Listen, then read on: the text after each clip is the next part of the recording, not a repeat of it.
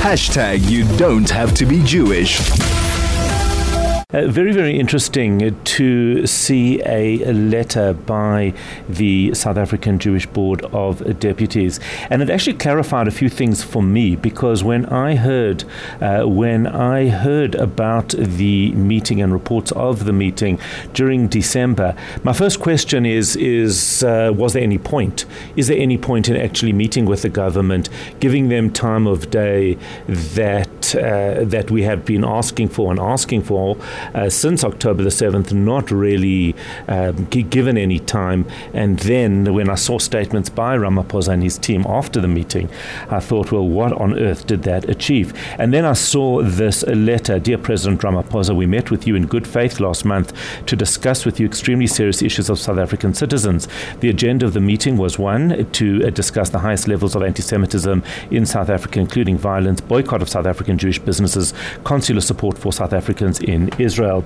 After sending repeated request for a meeting at very short notice, we were informed that we could meet with us on the 13th of December. In SA submission to the ICJ, we note that this meeting is cited in support of South Africa's case against Israel. We realize that the, precar- the that the preparation of your case against Israel was already in pro- process. Your inclusion in of our meeting in your complaint twists the purpose and the substance of our discussion.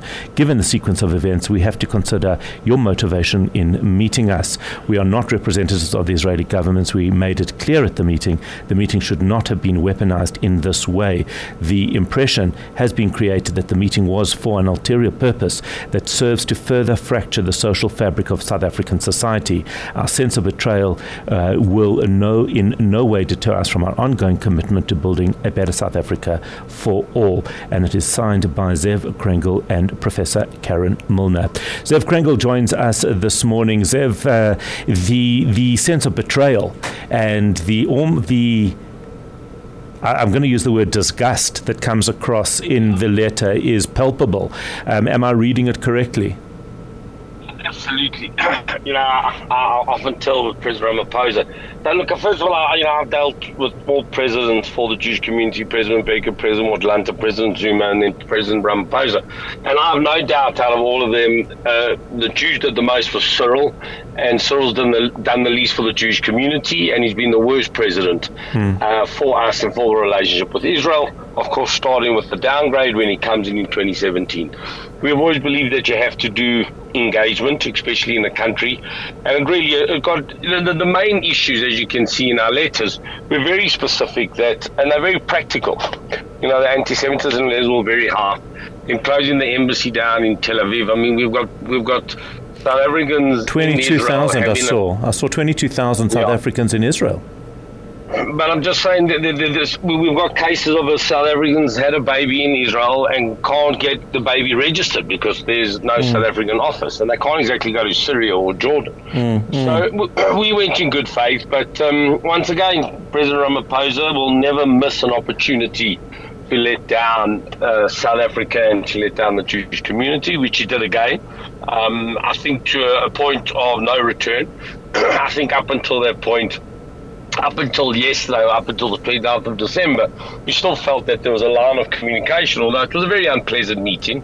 Um, it wasn't exactly, no one wanted photographs. I don't think any other delegation ever ever goes to a president and doesn't want any pictures. That's fascinating. We went in with this. wow. No, no, no, we didn't want. I mean, in the actual meeting, um, Minister Pandor who's meant to be the highest diplomat in South Africa, refused to greet us, wouldn't shake our hands, went to the other side of the table. Wow. Uh, just moped around. And look, we have called uh, captured Islamic jihadists. Yes. Um, well, so, I suppose that, I suppose she did have reason not to like you if you're calling her a captured yeah. jihadist. Yes.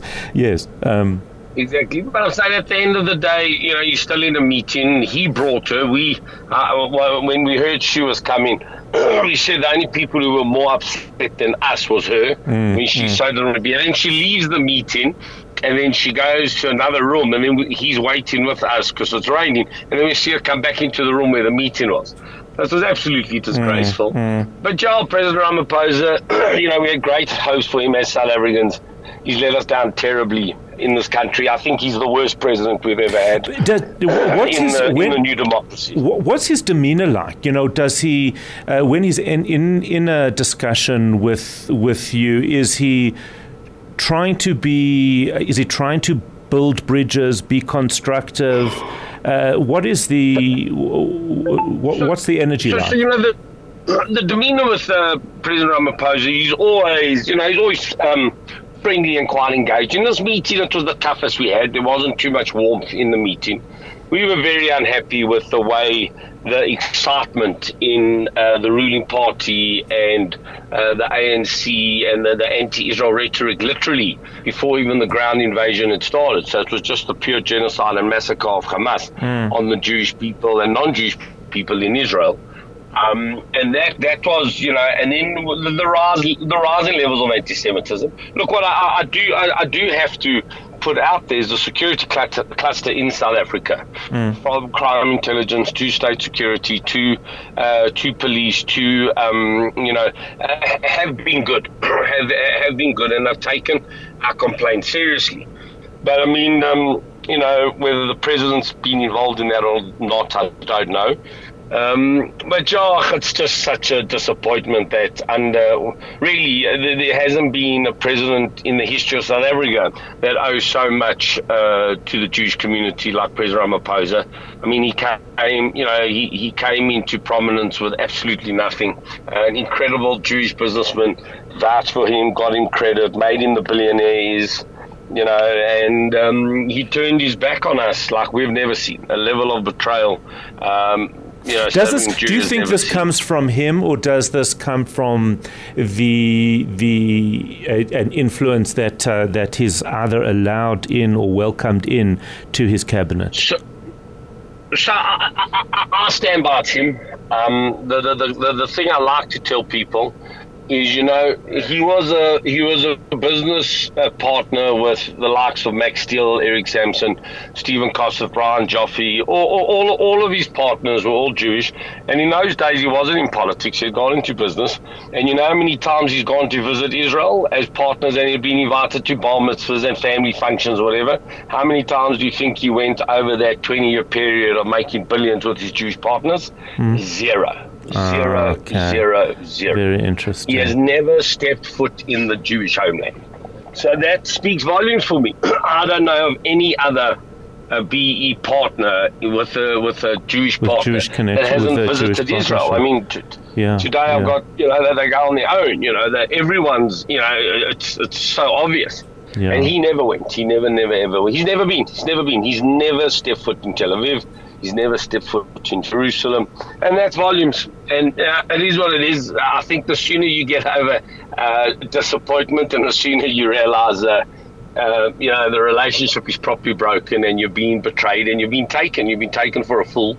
Uh, the easiest to get back and carry on what you need to do. So, yeah, I mean, I, I- as I said, out of all the all the presidents on our issues, he's been by far the worst. Under President Zuma, this would have never happened. It would have never happened under President Zuma. He understood the complexities of the relationship between South African Jewry and Israel and w- what it means for us. As South Africans, as proud Zionists, as Cyril, in a sense, uh, feels nothing. He doesn't mind betraying his he, he his previous partners and the people who made him who he is.